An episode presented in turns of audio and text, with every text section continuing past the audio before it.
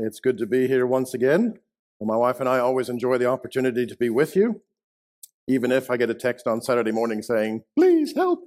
Uh, I was more than happy to help John, and I'm glad of the opportunity to be here. And I'm glad of my friendship with him and that he uh, knows that he can call on me uh, when he needs to. If you have a copy of God's Word, I invite you to take it and turn with me to the book of Romans and to the 15th chapter. Romans chapter 15. I would like to look with you this morning at the first 13 verses of Romans chapter 15. And as we look, we'll read these verses uh, in just a minute here, but as we're looking at them, just so you have a, an idea of where we're going, I'd like to look at Romans 15 under three separate headings. In the first seven verses, I want to consider the hope of loving my neighbor. In second place, I want to look at the hope of Jesus loving me. And in the third, I want to look at uh, the hope of God that fills me. The hope of loving God, my neighbor, in the first seven verses, the hope of Jesus loving me in verses 8 through 12, and then the very end, the hope of God that fills me in verse 13. We'll follow along in your copy of God's Word as I read Romans 15, beginning at verse 1. We who are strong have an obligation to bear with the failings of the weak and not to please ourselves. Let each of us please his neighbor for his good to build him up. For Christ did not please himself, but as it is written, the reproaches of those who reproached you fell on me. For whatever was written in former days was written for our instruction, that through endurance and through the encouragement of the Scriptures we might have hope. May the God of endurance and encouragement grant you to live in such harmony with one another, in accord with Christ Jesus, that together you may with one voice glorify the God and Father of our Lord Jesus Christ. Therefore, welcome one another as Christ has welcomed you for the glory of God. For I tell you that Christ became a servant to the circumcised to show God's truthfulness in order to confirm the promises given to the patriarchs, and in order that the Gentiles might glorify God for his mercy. As it is written, Therefore I will praise you among the Gentiles and sing to your name. And again it is said, Rejoice, O Gentiles, with this people, with his people. And again, praise the Lord, all you Gentiles, and let all the peoples extol him. And again, Isaiah says, The root of Jesse will come, even he who arises to rule the Gentiles. In him will the Gentiles hope. May the God of all hope fill you with all joy and peace in believing, so that by the power of the Holy Spirit you may abound in hope. Gracious Heavenly Father, I ask that now as we come to consider your word, we would continue in worship of you. We would continue to focus on your word and what you would say to us. We would continue to recognize the authority of our Savior Jesus Christ and what you have written for us here.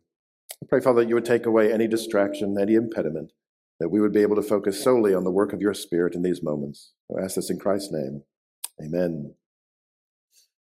Well, Romans chapter 15 is, of course, not just coming out of nowhere. There is a context for it. And if you know anything about the book of Romans, or if you've taken a peek back at Romans chapter 14, you will see there that in Romans chapter 14, Paul has started to address the, the Roman church there, the believers, uh, about the issue between weaker brothers or weaker Christians and stronger Christians, those who are weaker in the faith and stronger in the faith. And those who are weaker believers, those who are weaker in the faith, according to Paul, are those who are unaware of their freedoms, unaware that Christ has freed them in certain ways. And the two ways in particular in which Paul is, that Paul is addressing here, in which believers have been set free, are having to do with food laws and the Old Testament calendar, Old Testament perhaps feast days, who knows. But there's a sense of the, the all days are now uh, equal under Christ. Weak believers have, stu- have held, on, held on to the idea that no, I can only eat certain foods. I can't eat these ones. I can't eat these ones according to the Mosaic pattern. And we must keep these feast days and these festivals according to the Mosaic pattern. But strong believers are those who recognize that in Christ they have indeed been set free, and they can eat all things.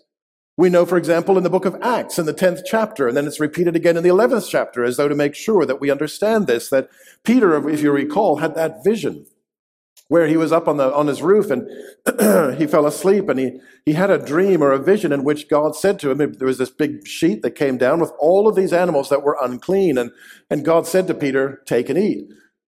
And Peter said, No, Lord, I won't. No unclean thing has ever crossed my lips. And at this, this he, he then, then had the vision again, and I had it a third time.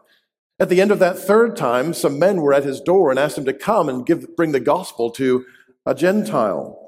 And that's when Peter realized, and the, and the church, largely made up of Jews at that stage, realized that in fact Christ had indeed fulfilled the law and fulfilled the Mosaic pattern, and in that way they were now free to eat anything at all. Jesus, likewise, had also redeemed every day as something that was for him. The problem, of course, in the Roman church in chapter 14 and into chapter 15 is that both the weaker brethren, those who had not yet appreciated their freedom in the gospel, and the stronger brethren, those who had indeed recognized their freedom in Christ, neither of them was loving their neighbor. Both of them were busy judging the other one. The stronger ones were saying to the weak, get with the program. And the weaker were saying to the strong, no, my conscience is telling me I cannot do this. And so there was, there was conflict there. And I am absolutely 100% sure that as you and I read Romans 15, and as we're now thinking about reflecting on Romans 14, I know without a doubt that all of you are thinking exactly the same thing that I was thinking as we read this. And that is you were thinking of the great meat mishap of 1522, weren't you?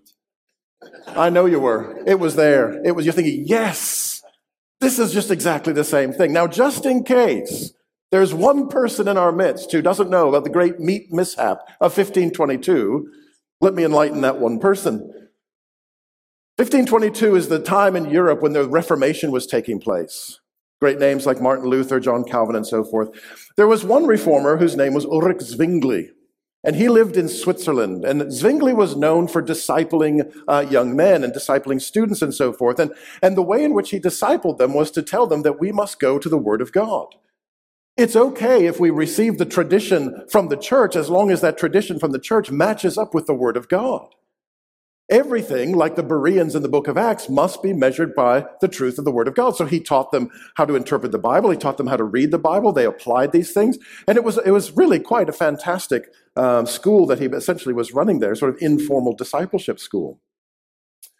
Well, as they were doing this, it was the springtime, and as if, if you've uh, if you've not grown up in church or you don't come from a higher church uh, background, you, I don't know if you're aware, but there's in in the springtime, the 40 days before Easter is usually referred to as Lent.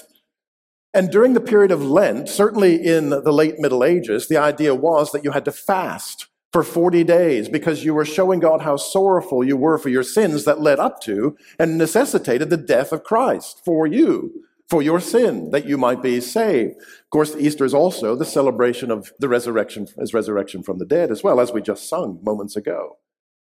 Well, as, as Zwingli and his students were studying, they began to think, well, hold on a minute here. Lent, this 40 day period before Easter, where is that in the Bible? And they take their Bibles and they start going through their Bibles and they realize Lent isn't a thing. it's not in the Bible. This is entirely man made, which means we could choose to fast if we wanted to. We could be part of Lent if we wanted to, but there's no requirement. So what did they do? One time when they came during Lent to Zwingli's house, they brought a big sausage. Everyone else in the entire city is, uh, is of Zurich in Switzerland is fasting, and they slow cook this sausage beautifully. And the smell not only passes through the house, but out the windows and down the street. And people who have been fasting from meat, because that's the main thing you fast from in Lent during the, the Middle Ages in Europe, the main, they've not had meat for who knows how many days it was. Oh. and they're thinking, this is a problem. Who dares cook meat on the, in, in the period of Lent? And this caused quite a furor. And what ended up happening was that there was a big debate and all kinds of, of trouble and so forth in the city of Zurich because, on the one hand, there were those who were saying, you have to fast from meat during Lent. And then there were these others who were saying, no, you don't. Show it to me in scripture and I'll absolutely do it. And what you have there are people who were, in essence, the same sort of thing going on here in the, in uh, the, uh, the Roman church during Paul's time. You have those who were, on the one hand, the stronger in faith and those who are weaker. The weaker in faith didn't realize the freedom they had in Christ. And you, there, was, there were the stronger in faith who recognized, no, I, I turn to Scripture. That is the guide for my life. That's where I find my obedience. And, and so I am free to do things like eat sausages during Lent. And so there was this conflict. And what we see here is that whether it's the Roman church in Paul's day, or whether it's Zurich in 1522, or whether it is 2023 in Phoenix, Arizona, so often it can be the case that weaker, those weaker in faith and those stronger in faith are not loving one another and that there is disunity, and they're not doing the thing they should be doing, which is fulfilling the great commandment to love your neighbor as yourself. So here Paul is in the midst of this debate and midst of this conversation. And when we come here to Romans chapter 15, he is telling people you, you must love one another. And, and verse, the second half of verse 1 and verse 2, they tells us what that looks like.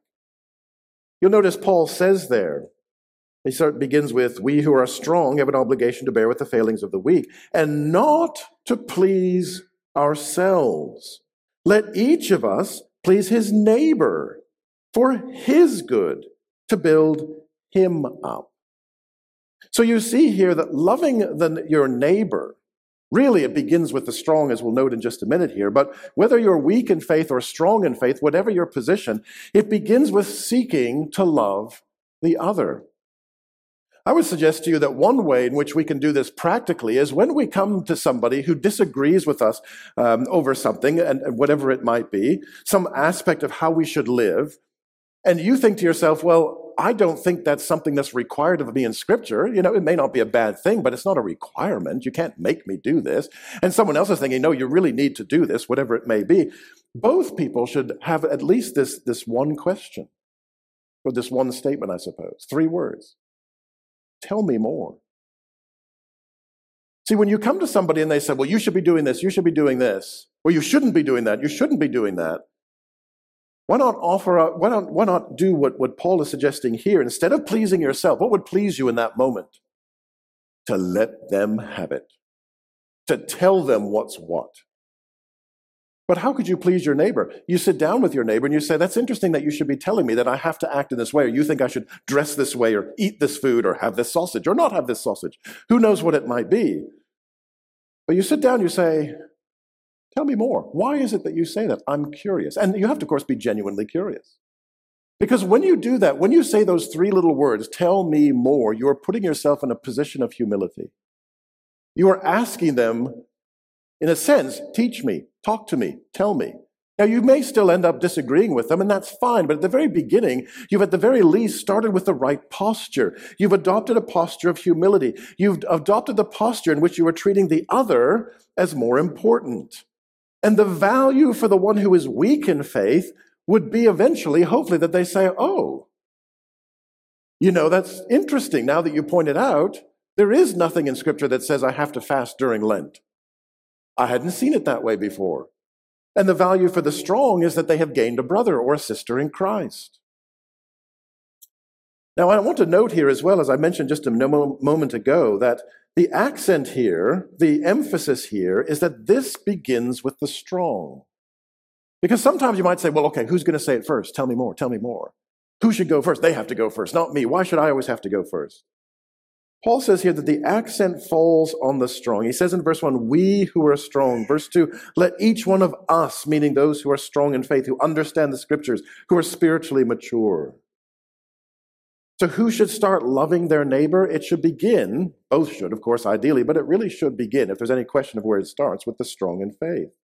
Why? Because the strong can carry the weak along, they can endure the weak. But let me say this you cannot help the weak become strong until the weak have seen the strength of your love. You cannot help the weak become strong until the weak have seen the strength of your love. So often we assume when we disagree with those in the, in the body, we assume that the way in which we can bring someone along is by the strength of our persuasive power, the strength of our presence, the strength of our arguments, the strength of our logic. But so often, what matters most is that somebody see the strength of your genuine love for them. When they have seen your love, when they have seen your care, when they have seen your humility and the posture you adopt, that's when they are going to get somebody who wants to even listen to you. And of course, this is exactly what it means to follow in the footsteps of Christ. Because what do we read in Scripture of Christ? He first loved us. He first loved us. I think that's worthwhile noting. So often, I remember growing up, the emphasis when I learned that verse, uh, I grew up in the church, and so I grew up with Sunday school. We memorized parts of Scripture and so forth. And I remember the emphasis always being that He first loved us. And that's important. He was the one who took the initiative. He's the one who went ahead. He's the one who did this. But what if you put the emphasis on love? He first loved us. In other words, the first thing he did was to demonstrate his love. Jesus didn't come and begin making arguments. Jesus came and he loved. What is the first miracle that he performed as, we're, as is recorded in John's gospel? He's at a wedding. At the end of the wedding, they've run out of wine. What does Jesus do? He supplies the need. He demonstrates love for the, the, the, the, groom who would have been terribly embarrassed along with his family that he hadn't supplied enough. Maybe he couldn't afford it. He shows them love by engaging with them and, and supplying what they need at that moment and, and, and rejoicing with them. The very first thing we read of Christ doing is that he actually demonstrates love. And of course, it's not just the wedding at Cana where we see this the most, but if you look at the second part of verse 3, you'll see the, the love that we really, really should pay attention to. As it is written, the reproaches of those who reproached you fell on me. This is a quote from a psalm, but this is a quote that is a messianic psalm. It is a psalm about Christ. It is a psalm about Jesus and the manner in which he first loved you is to take all of your reproach, all of your guilt, all of your sin upon himself in the most supreme act of love throughout all time. In other words, Christ's love bore everything for you. And the degree and depth to which you understand Christ's love for you, his undeserved initiating love for you, is the degree and depth to which you will love others in the church. If you struggle to love other believers in this congregation, in this very place, I'd ask you to consider the fact that you might struggle to love them because you have struggled to actually understand the depth of the love that Christ has already offered to you. So often in self righteousness, we can say to one another, oh, well, uh, you know, and, and, and we put someone down because we're busy being self righteous and we don't realize that, no, no, no, I'm the one who's got the problem here. I'm the self righteous one. I'm lifting myself up. I'm not in a place of, of humility because I don't understand the depth that was required of Christ to save me in that incredible act of love on the cross. And that is the hope that Paul has in mind here as we think of the hope of loving my neighbor. That before Christ, you were, of course, without hope. But because of Christ, you now have hope. And that hope is not only for personal salvation, but also, as we see in verse 5, it is a hope for harmony in the wider body of Christ. Verse 5 says, May the God of endurance and encouragement grant you to live in such harmony with one another in accord with Jesus Christ. this is all based, verse 4, on the encouragement of the scriptures that gives us hope. So, hope for the church comes by loving my neighbor as myself. That's the first thing that Paul wants to point out here the hope of loving my neighbor, the opportunities, what will come of this because we put the other first, because we don't make demands of others, because we are willing to enter into a posture of humility, and because we are willing to use three little words all the time tell me more. So that's the first thing we see here the hope of loving my neighbor. The second thing we see in verses 8 through 12 is the hope of Jesus loving me. Now, I don't know about you, but I found verses 8 and 9 rather jarring. They just, somehow they didn't seem to fit. I mean, here we have uh, Paul talking in verse uh, chapter, uh, chapter 15, following on chapter 14. He's, he's addressing still those who are dealing with weaker and stronger faith and, and food laws and, and the Mosaic calendar and all these sorts of things. And then out of nowhere, verses 8 and 9, for I tell you that Christ became a servant to the circumcised, as to Jews, to show God's truthfulness in order to confirm the promises given to the patriarchs, and in order that the Gentiles might glorify God for his mercy. Well, hold on, Paul. I thought we were talking about food laws and all this sort of stuff, and now you're talking about Jews and Gentiles? So it's initially, I think, at least jarring. Maybe I'm the only one, just as I was probably the only one who thought of the great meat mishap of 1522, but that's okay. I stand alone, that's all right. What is he doing here? Well, he's actually tying two things together.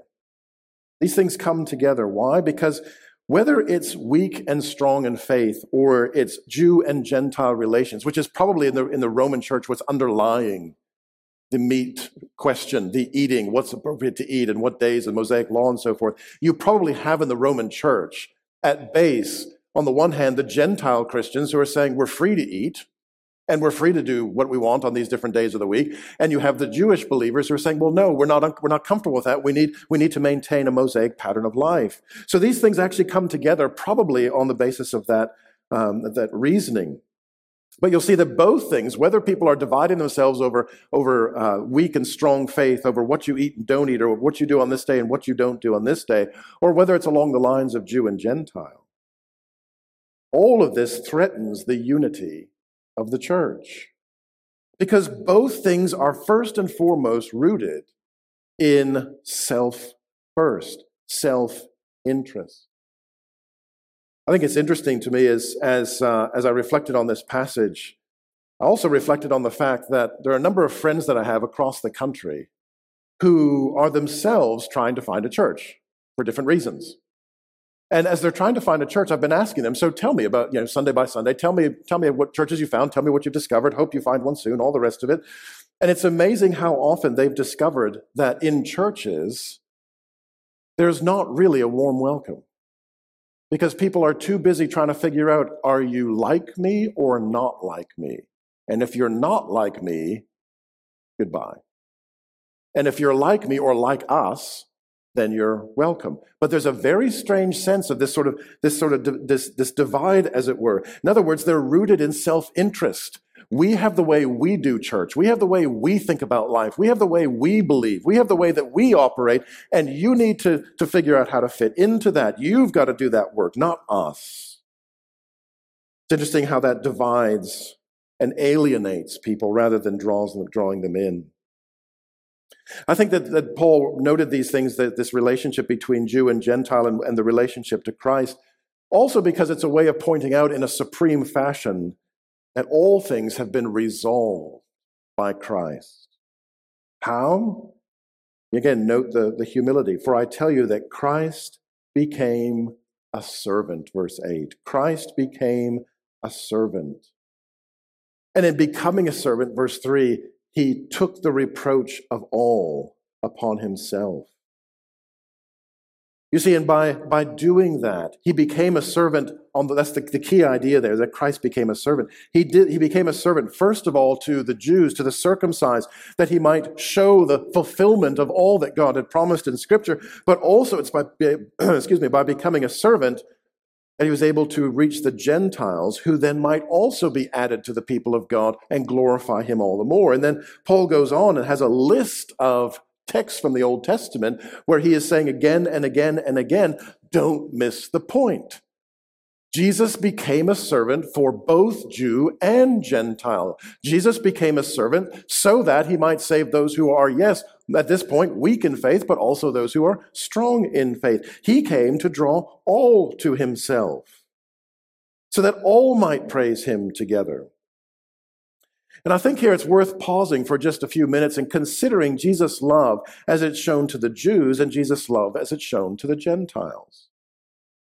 After all, he became a servant, and we read here the, at the end of Romans, to the circumcised, which resonates from the very first chapter of Romans, where Paul talks about the fact that he came first for the Jew, not because the Jews are more important than everybody else, but because they ought to have got it more, more easily than everyone else.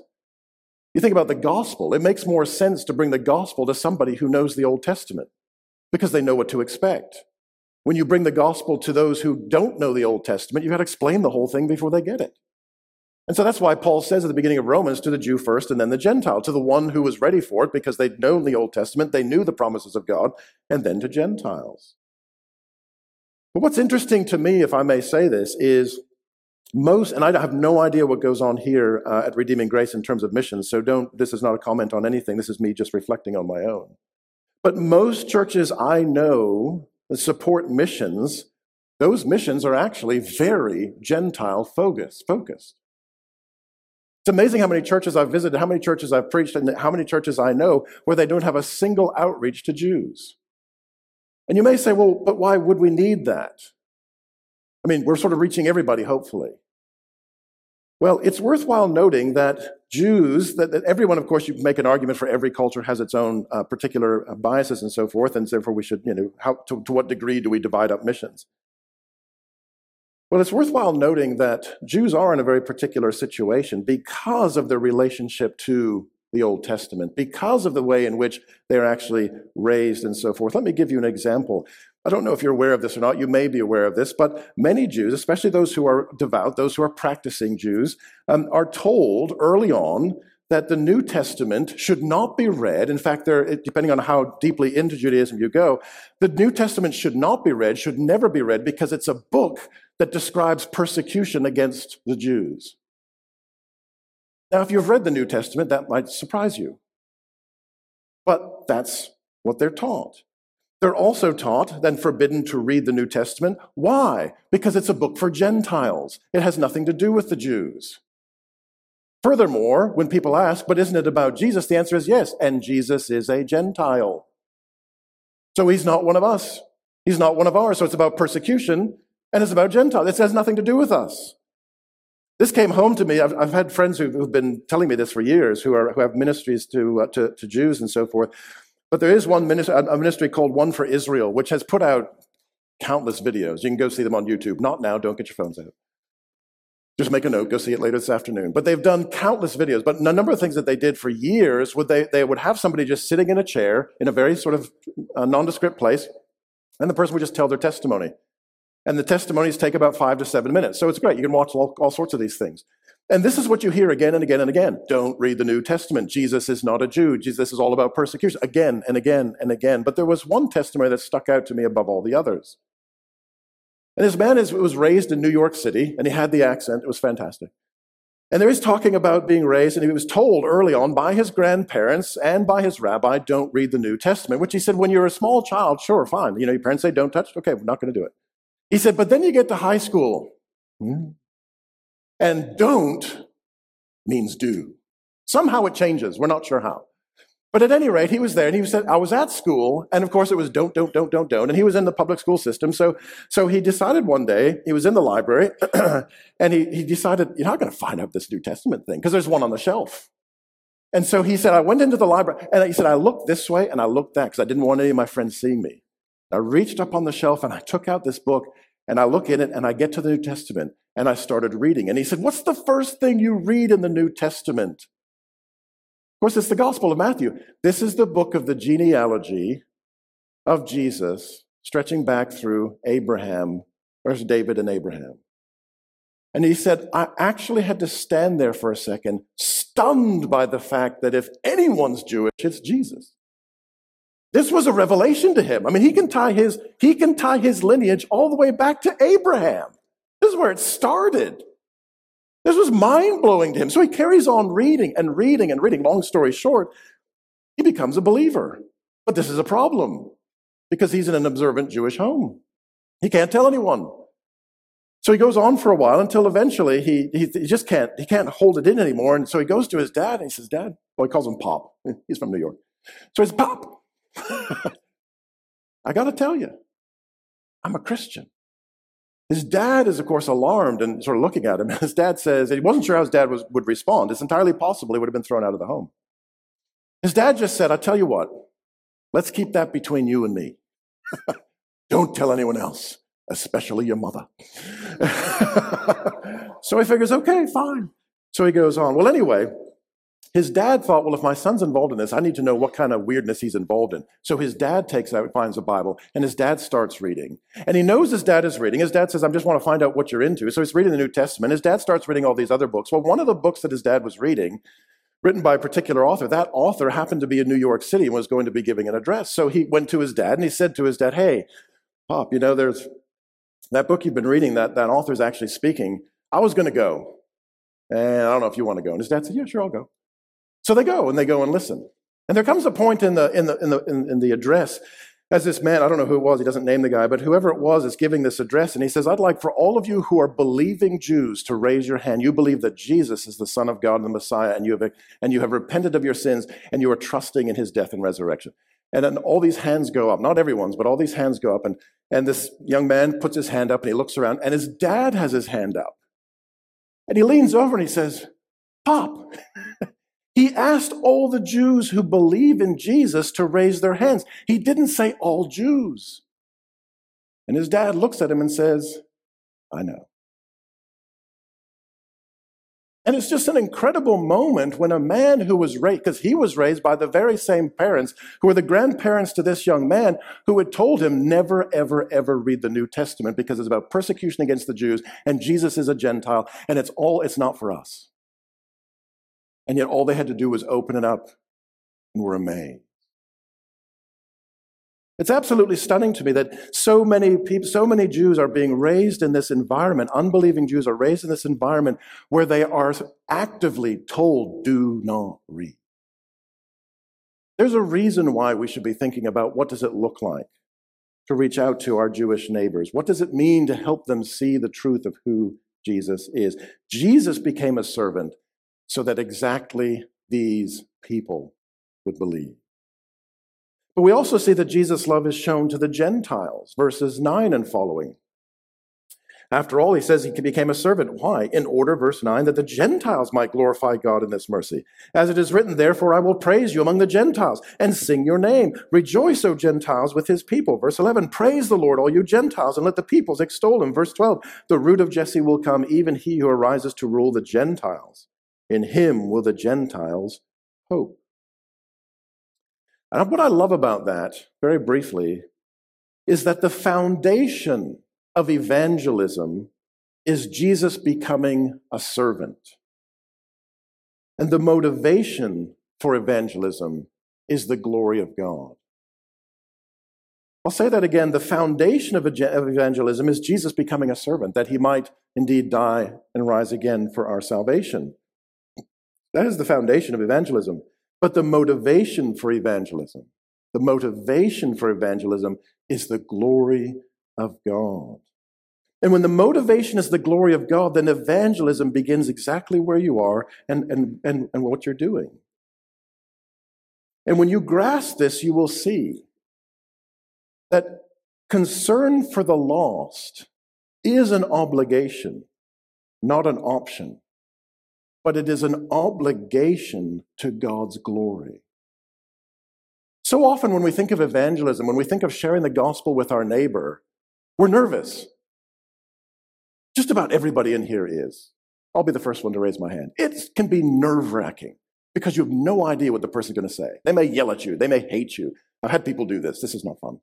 But they've also had people who are, really? And then they say those three beautiful words to me tell me more.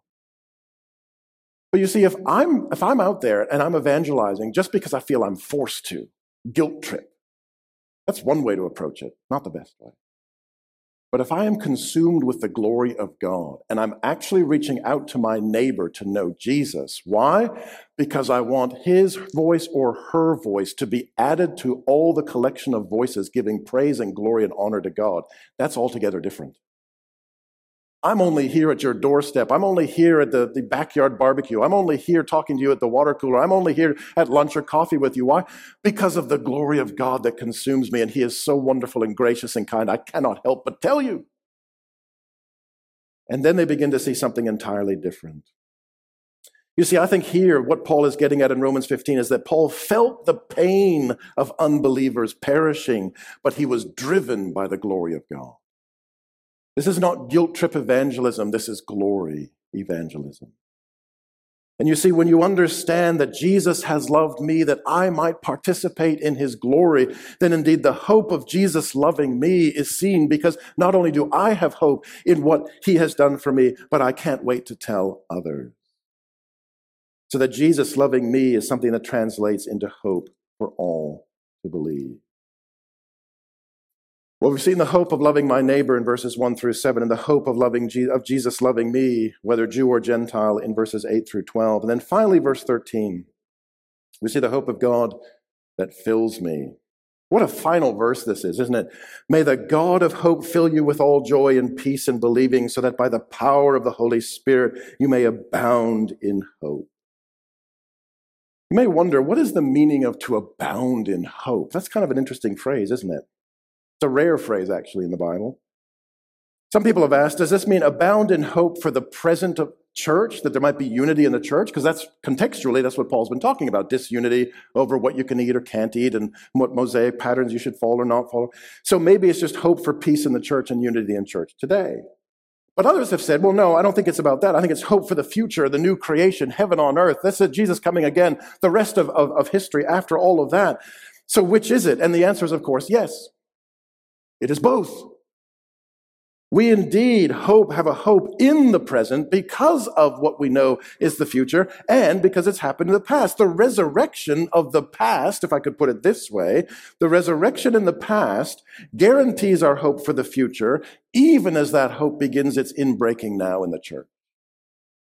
So the hope that we have should fill us not only about the wondrous future that we have, but also about the present and what it can change here and now. So that now we have hope for the weak made strong in faith. We have hope that we will seek to please our neighbors for their good rather than seeking our own good. We have hope that all might be built up in the Lord. We have hope that we will glorify God with one voice together. And we have hope that our unity will draw others to faith. As I thought about this hope, I thought about a story that my wife alerted me to some time ago about a missionary named Darlene in 1937. In 1937, Darlene and her husband decided that they were going to go and be missionaries on a Pacific island. Well, they went in 1937, but as you know, if you remember your history, it wasn't too long before World War II starts. And there they are on a Pacific island in World War II.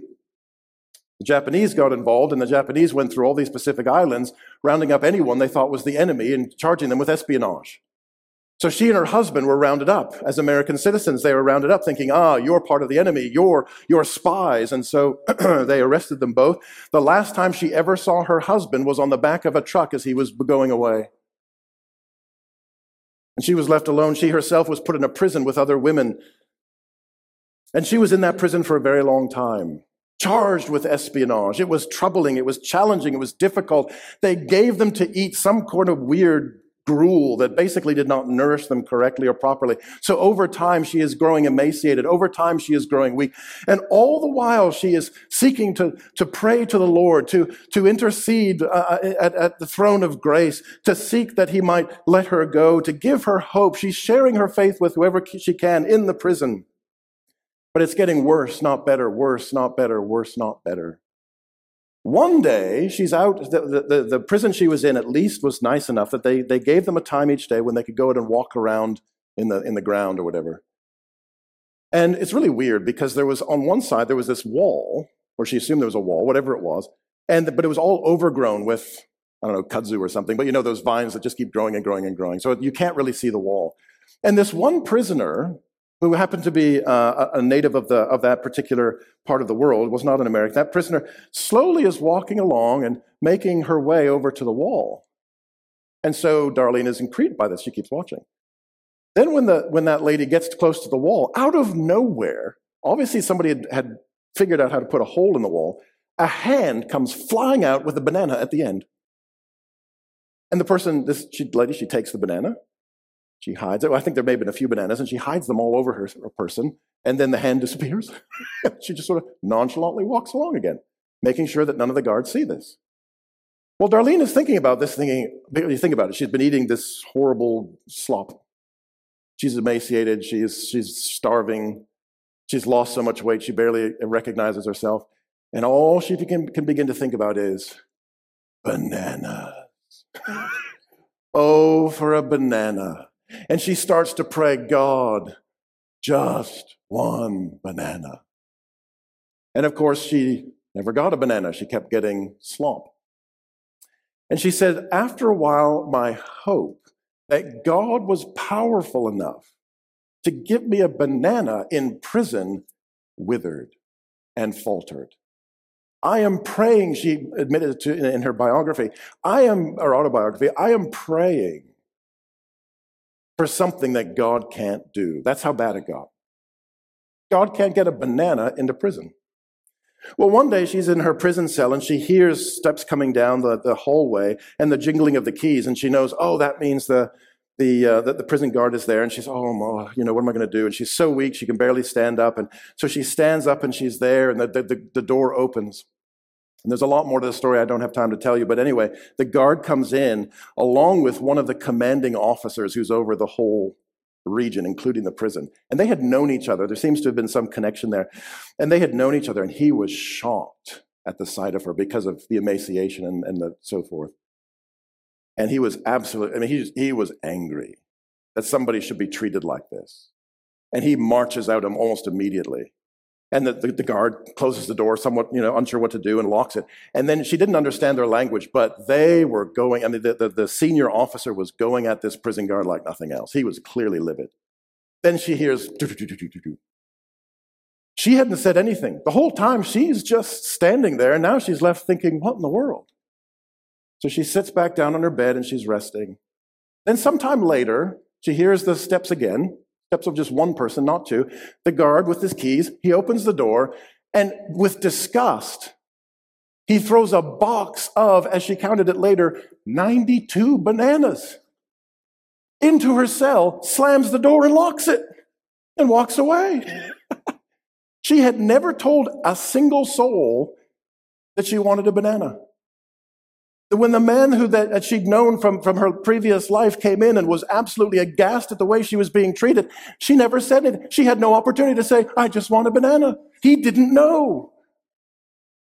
And a few hours later, 92 bananas are arrived. And it's absolutely amazing because she said the first thing she did was not to eat a banana, but she pushed them aside. And she fell to her knees and she asked the Lord to forgive her because she had lost hope that in his sovereign purposes, he could apply just a single banana. And he had proved to her again his immense love, his immense mercy, his immense power.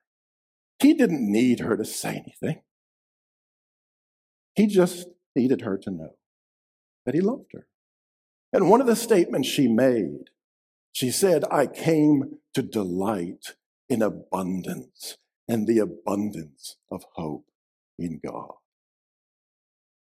I don't know where you are this morning. You may feel like you're in a prison. You may feel like you're trapped. You may feel like you've got nowhere to go, and you're thinking, really? And you're beginning to wane and falter in your hope. And you're not really sure can God really? Dot, dot, dot. I want you to remember Darlene in a prison at the beginning of World War II and 92 bananas. And as I finish here, I want to connect what we've just said with something even older. You may recall at the beginning of the service, we read through Second Chronicles chapter 20. And I underlined it as we were reading it chapter, Second Chronicles chapter 20 in your bulletin there in the verse 17. Jehoshaphat, where, where, is, where is he?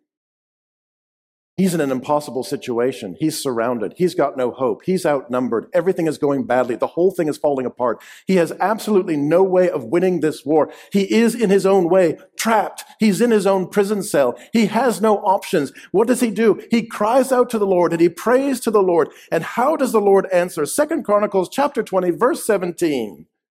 You will not need to fight this battle. Stand firm Hold your position and see the salvation of the Lord on your behalf. Do not be afraid and do not be dismayed. The Lord will be with you. And, and the part that we we didn't read, as you, you carry on reading the rest of, of chapter 20, you discover that they had to stand firm, but not a single soldier had to do anything. The Lord set them amongst each other. All of their enemies fought each other, turned on each other, and they were all killed. And all they had to do was stand there and watch the Lord at work. Just like Darlene stood there in a prison cell and watched the Lord work. So I want you to remember when you think of Romans chapter 15, and, and when you're in that place where you're not sure, can I really hope in the Lord? What is He going to say to me? What should I do? How should I proceed? This is the God who fills you with what? Abundant hope. And when you wonder to yourself, well, what exactly again is abundant hope? Abundant hope is 92 bananas. Abundant hope is stand firm, do not be afraid, do not be dismayed. I am with you, I go before you. And he does that because he loves you. He does that because he desires good for you. Even as, yes, he may take you through the valley of the shadow of death, which he took his son through. But you can fear no evil, for he is with you, and he will never leave you nor forsake you. So you see, there is the hope we get from loving our neighbor. There is the hope we get from knowing Jesus loves me. And all of that can only fill us abundantly with the hope of the love of God. Our gracious Heavenly Father, I pray that you would help us to understand and see afresh this day what it is to be filled with abundant hope. I thank you, Father, though she has passed on into your presence, I thank you for the witness of Darlene to so many. Her story is still being told. I thank you for the witness of Jehoshaphat who went before us thousands of years ago and whose story is still being told. Lord, I pray that we here this day might be a people who are faithful to you, and we rejoice in abundant hope that our stories might continue to be told, not for our glory, not for our honor, but for yours. Lord, I pray that you would move in hearts and minds. And Lord, if there's anyone here this morning who is in that dark place, oh Lord, we pray that you would fill them with hope. We pray that they would know your salvation. We pray that they would know your goodness. For all this and more, Lord, we give you thanks. In Christ's name, amen.